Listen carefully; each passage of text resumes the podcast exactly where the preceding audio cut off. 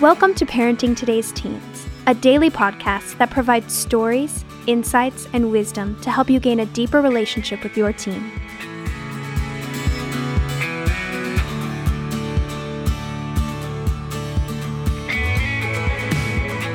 On today's episode, Mark Gregston shares a devotional that will speak to you no matter what your current relationship is with your teen. Let's hear what Mark has to say.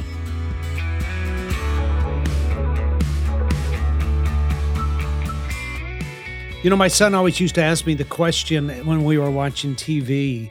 You know, I think then it was like Magnum PI or or something. He would always look at me and go, "Hey, Dad, is is this true life? Is this true life?" And it's always stuck with me that that he was always asking, "Is this real? Is this really how it is? Is people actually do this?" I mean, I find myself asking the same thing when I get on social media and I look at things. I go, "Is this really true life?" And and it's interesting. I, have I've gotten a number of uh, articles that that have come my way that I've spent a lot of time reading and going through and marking and making notes and and um, I just think it's a, a, a, good for us to kind of be devoted to an understanding of teens and media and this social comparison thing that's going on that is to me it's just out of control that that our kids uh, need to go a step further and say is this true life? Is this really how it is because if that's the picture of life, they're always going to be frustrated with everything else. It's kind of like going to Disney World and loving the environment where you get to eat whatever you want. You get to play on rides, hear great music, emotional stuff, watch shows all the time. You're entertained, you know, like 24 7 constantly. It's always fun. It's always good. Everybody's got a smile on their face except grumpy.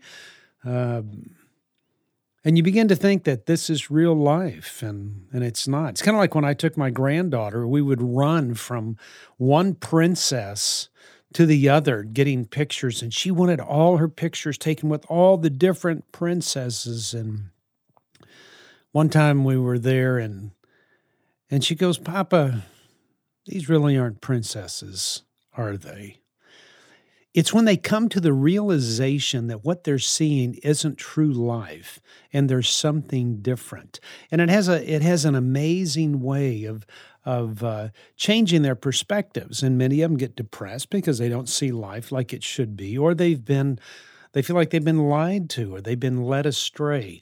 And I, I got a an, an article that somebody sent me, and I, I want to do a, a, shout out to this um, to this group. It's called the Institute of Digital Media and Child Development. And, and it says here that it's become one of the nation's leading nonprofit organizations dedicated to advancing and supporting interdisciplinary scientific research, enhancing human capital in the field. You know, and, and, and anyway, it's it said uh, their website is childrenandscreens.com, childrenandscreens.com. But some of the comments that they make in this article that was sent out has been uh, has been just absolutely amazing for me. And and they started out saying this. They said every day young people are bombarded with digitally altered ads of celebrities and paid influencers with impossibly perfect bodies disguised as living the dream. As if it isn't enough, teens and tweens are also following and scrolling through a steady stream of selfies and stories of friends who they view as popular, perfect, or hench. While we're all guilty of comparisons, teenagers are particularly vulnerable to its damaging effects, and eating disorders, depression, anxiety, dysmorphia can be the unfortunate results. And, and, and they go on to say that, you know, it's not all doom and gloom. Uh, but during this pandemic, when used mindfully, social media can help your teens stay connected, you know, and boost their feelings of self worth and acceptance. But I think we also have to understand that many are falling prey to, to forming unhealthy expectations about themselves, you know, their social status, how they should look especially while engaging in social media. Now, there's a there's a book that I'm going to throw out to you too. It's a number one uh, New York Times bestseller, and it's by the author of the of the Road to Character, a guy named David Brooks. I have not met the man. I have heard him speak. Uh, he wrote a a uh, book called The Second Mountain. and it's it's called the quest for a moral life and and it's interesting his comments that he makes in here and this is out of uh, page 268 and 269 of his book and i don't usually read things to people but i am today because they are saying the very things that that i have felt for quite some time but he's talking about just how, how, how, people are becoming so isolated that really what's happening as a result of, of the craziness of social media is that it has created a world of social isolation. And the suicide epidemic is one manifestation of this isolation. And he says this he says the shortened life expectancy is another. And so uh, the so called deaths of despair, uh, mass shootings are a manifestation as well. And he says, whenever there's a shooting, there's always a lonely man that fell through the cracks of society who lived a life of solitary disappointment and one who decided uh, to try to make a blood drenched leap from insignificance to infamy. Guys like that are drawn to extremist ideologies that explains their disappointments and give them a sense that they are connected to something. He goes on to say that the rising levels of depression and mental health issues are yet another manifestation. People used to say that depression and other mental health challenges were primarily about chemical imbalances. But there's a fella in the in, in a book called um, Lost Connections, and he says this. His name's Johann Hari, and he says these mental health issues are at least as much uh, about problems in life, which is protracted loneliness, the loss of meaningful work, feeling pressured and stressed in the absence of community, as they are about one's neurochemistry. So, so it, it, it just looks a little bit different. And he goes on to say this he says, protracted loneliness causes you to shut down socially and to be more suspicious of any social contact. You may become hypervigilant you start to be more likely to take offense where none was intended and be afraid of strangers. And you start to be afraid of the very thing that you need the most and that's relationships. And so I, as I've as I've read through these things that have kind of bombarded me this past week, it's interesting to me that there is so much social comparison that's going on of what I have, what I don't have, what I need to look like, what I don't need to look like. It's and, and I would capsulate it all with a great sense of of losses that we feel like we deserve something and didn't get it, or we should be one way and we're not, or we don't look a particular way, or we don't have the possessions, or we're not being provided enough. So it always causes this social comparison. And I think what happens is that we it gets in between our relationships. There's uh, there's a, a, lady by the name of Susan Paxton. She's a PhD at La Trobe University, and she's a professor of psychology and public health. And she says this: that social media literacy refers to taking critical, uh, analytical approach to viewing and creating social media. Which means this, this is what we ought to be doing with our kids challenging the truthfulness of images and considering the motives behind the commercial, behind the celebrity, behind the peer post and she explains as, as many of the negative effects of social media result from making unfavorable comparisons with idealized, manipulated, or carefully selected image of a person and their lifestyle, challenging the reality of the post and reducing comparisons made so they can reduce this self-evaluation that would other otherwise occur. There's also another lady from Oklahoma State University where I went to school in 1973 Go Cowboys. She's a assistant professor of educational psychology and she says that emphasizing just how important it is to remind young people that social media reflects a cherry-picked highlight reel of the best parts of somebody's life. For example, um, when seeing an Instagram picture featuring a friend receiving a scholarship, Instead of con- uh, instead of concluding I'm not as good as that friend, a teen can take it as an opportunity to learn more about the scholarship. But because that comparison happens so much, what happens is a child will look at that somebody else getting a scholarship. Well, I'm not as good as them, or they see a picture of of a beautiful young lady and they think, I'm not as pretty as her. So they work hard to do other things to get the same amount of attention. And that's why we see the bizarre behavior where kids are picking things to to to set themselves apart where they're doing things to set themselves apart where they're looking for the next adrenaline rush so that people will pay attention to them thinking that if i just get more likes or more checks or more hearts or more smiles or or, or anything that that substantiates the feelings that i feel like i need to be then i'll do it and so this is where you get kids that violate the very values that you've taught them as a mom or dad to, to because they're longing to be um, validated by a culture that that will never never fulfill them totally because it's not real. And so I go back to the comment that my son would always make to me, is this real? Is this real? Is this real life?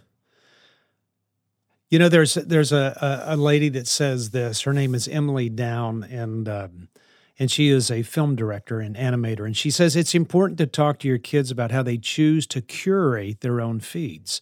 She goes, I'm struck by the amount of articles online that say something along the lines of life is about creating yourself, be more interesting, be funnier, achieve more, be better. And at first glance, that sounds really good. But the problem is, that the goal is infinite.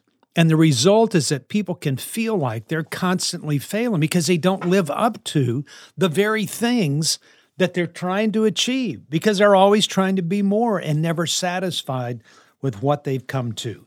And while it's unrealistic to expect that you can keep your teens off social media altogether, it is possible to encourage them to consume healthy content in their feeds. So it's important to say, let's talk to your kids about about the content that they consume and how that makes them feel. You know, and and and by unfollowing or muting or or eliminating any anything that has content that is uh, that can negatively affect their their mental health. A feed that is um, realistic and doesn't damage self esteem is the feed that you want your child to have. And so, what that means is this so when you have your kids from 12 to 15, 16 years old, mom, dad, you got to be watching stuff. You got to be looking, got to be sitting down, spending some time. You know, encouraging them to follow people who inspire you and motivate you to be the best version of yourself. Here's the other thing the negative body image is one of the most common issues that young people face as a result of this social media consumption. Never have I seen more kids that have been so upset with the way they look because what they see and what they feel is important, you know, and and it, it's it's wearing them out. I mean, they. It, I mean, mentally, it's wearing them out. Their self esteem is poor, you know, and and and so we've we we've got to do a little bit uh, of stuff that's a little bit different you know and, and it just means that that i've got to make sure that my kids are not always um, just accepting whatever they see but they need to be asking that question hey mom is this true life hey dad is this true life papa papa are they really princesses you know, I think I, I think there is um, so much negativity out there. And with the absence of relationships, I think what happens is our kids aren't getting the affirmation that they need from the current of society. They may get it from you and and your spouse. Mom and dad, you do a great job of affirming your kids. Don't don't hear me saying that anything other than that but they also need the affirmation from people around them and they're not getting it. What they're getting is this comparison theology that is telling them they're never good enough, they never will be good enough, and they begin to hate their life. And so, this is why it's important when your kids come home from school that you don't spend all your time ragging on them, telling them, this is where you're wrong. This is where you need to do better, and this is how you need to do it different. Because what you're doing is just playing the same old broken record over and over and over that they're playing in their heads. And that's what pushes them away from you And what happens is you go, wait a minute, what did I say? All I said was this. Well, you said it at a time that they've spent the whole day processing this world of negativity. And so there, there's a part of it where you've got to spend some time and say, you know what I'm going to do is I am just going to spend some time in and uh, talk it out. We're going to go through this and and go through the, the your your teen's social media together, if you will, pointing out where depictions of others' lives or bodies are realistic or unrealistic. Uh, encourage them to reflect on their strengths, you know, and keeping in mind that perspective the perspective that you give them can help make those comparisons a little bit easier to manage. Where you go, okay, is this real or is it fake? And then go to the next picture. Is this real or is it fake? Go to the next page. Is this real or is it fake? Talk about the interaction with people. And so it's, I mean, the, the, there's another lady, um, and I'm going to mess up her name, I know. It's Elizabeth Bain Morowitz, and she's at the University of Missouri. She's an associate professor of communication. You know, and and she says this that she said the one way to help teens be more mindful about their social media activities to encourage them to get in touch with any feelings that arise from it. Even seemingly healthy content such as fitness accounts can leave adolescents feeling less than in their peers' mind. Teens should unfollow or take a break from content that makes them feel bad about themselves and seek out body positive influencers who promote a healthy sense of well being instead. And we all know what that is. I mean, every one of us do. I mean, I see people working out all the time online. I mean, the Facebook, I, you know, it's amazing how I'm beginning to feel like I weigh 190 pounds. I feel like I'm fat because I don't look like everybody else on Facebook that's working out that's showing me their abs all the time or or their guns or or their you know and I'm always being told I need to have this diet eat that diet.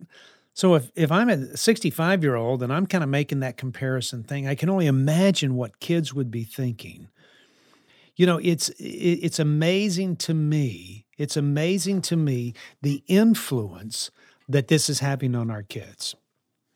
And so I'm going to do this. I'm just going to give you the name of the book again. One of these books is called, uh, it's by David Brooks, called The Second Mountain. The website that I'm going to tell you about that you can go to and get more and more information is called childrenandscreens.com. Here's another book. There's another book called Disconnected by Thomas Kersting, K E R S T I N G. And then there's another book by the name of Engaging Your Teen's World Understanding What Today's Youth Are Thinking, Doing, and Watching. It's by David Eaton and Jeremiah Callahan. You guys get these books and do some reading, and I think you'll be surprised. Now, I'm not one of those guys that says, okay, everybody give up social media. I'm not, I'm just not one of those. Uh, that's not going to happen. It's going to be, uh, it's going to be impossible for that to happen. But I think we can counter some of the effects. I'm going to give you nine things that I've written down here that um, that I'm going to suggest to you. I'm going to give them to you kind of just rapid fire. The first thing would be this: teach your kids how to approach social media. How do you approach social media? So teach them. Second thing is this: well, you can't keep them off of social media. You can help them make smart choices. And that's by you being involved with them. The third thing is follow people who inspire and motivate you and encourage your kids to do the same. Mom, dad, if you're spending all your time staring at social media all the time, making the comparisons, you're attracted in some way for some reason. Same way your kids are. The fourth thing is this body image is big. So stop all the fat talk and encourage a little bit more activity. The fifth thing is this there's an importance of balancing social media with real life. And I would I would tell you this, it's it's saying, hey, asking your child, Sally, is this true life? Sean, is this true life? Is this true life? The sixth thing would be this set limits, enforce rules and boundaries. I don't care how cool you want to be, mom, how cool you want to be, dad. I want I can tell you this from experience. Your child wants boundaries. They want structure, and you're the one that's got to make it happen. And if you don't, then your child will violate those boundaries and violate those rules in other ways. It only gets bigger as they get older. The seventh thing would be this talk about negative self image. Just about the way that we pick up, the way that we look at things in our life. How do we do that? How do we come up with who we are? And make sure you're having those discussions with your kids. Determine what's real and what's fake, would be the eighth thing. Um, the ninth thing would be this educate your kids about social media, filters, comparisons, because it's easy to get lost in somebody else's fantasy. Hey, I hope this helps a little bit. I I have been struck by uh, these articles and and some of the um, chapters that I've read in a couple of these books about the impact that it's having on our kids. And I'm convinced of this the only way that we're going to counter the effects of uh, the contrary influence that this is having on our kids' culture is for mom and dad to get more involved, to see how potentially dangerous social media can be because of the comparisons that happen in the lives of our kids, the social comparison, and help our kids not do that so that they isolate themselves and move away from us rather than moving toward us. Hey, I hope you have a great day. Do this. Sign up for our parenting newsletter at parentingtodaysteens.org. Uh, it is chock full of so many resources. Um, it's absolutely amazing. And we work hard to put that out every week. And uh, you're going to enjoy it. And it's something that you can send to a youth group, to your church. You can send it to other people. You can forward it on. It's, it comes out every Monday. And it also gives you an opportunity to ask me questions. And uh, then I answer those online. And we spend another day answering the questions that you ask. Hey, have a great day.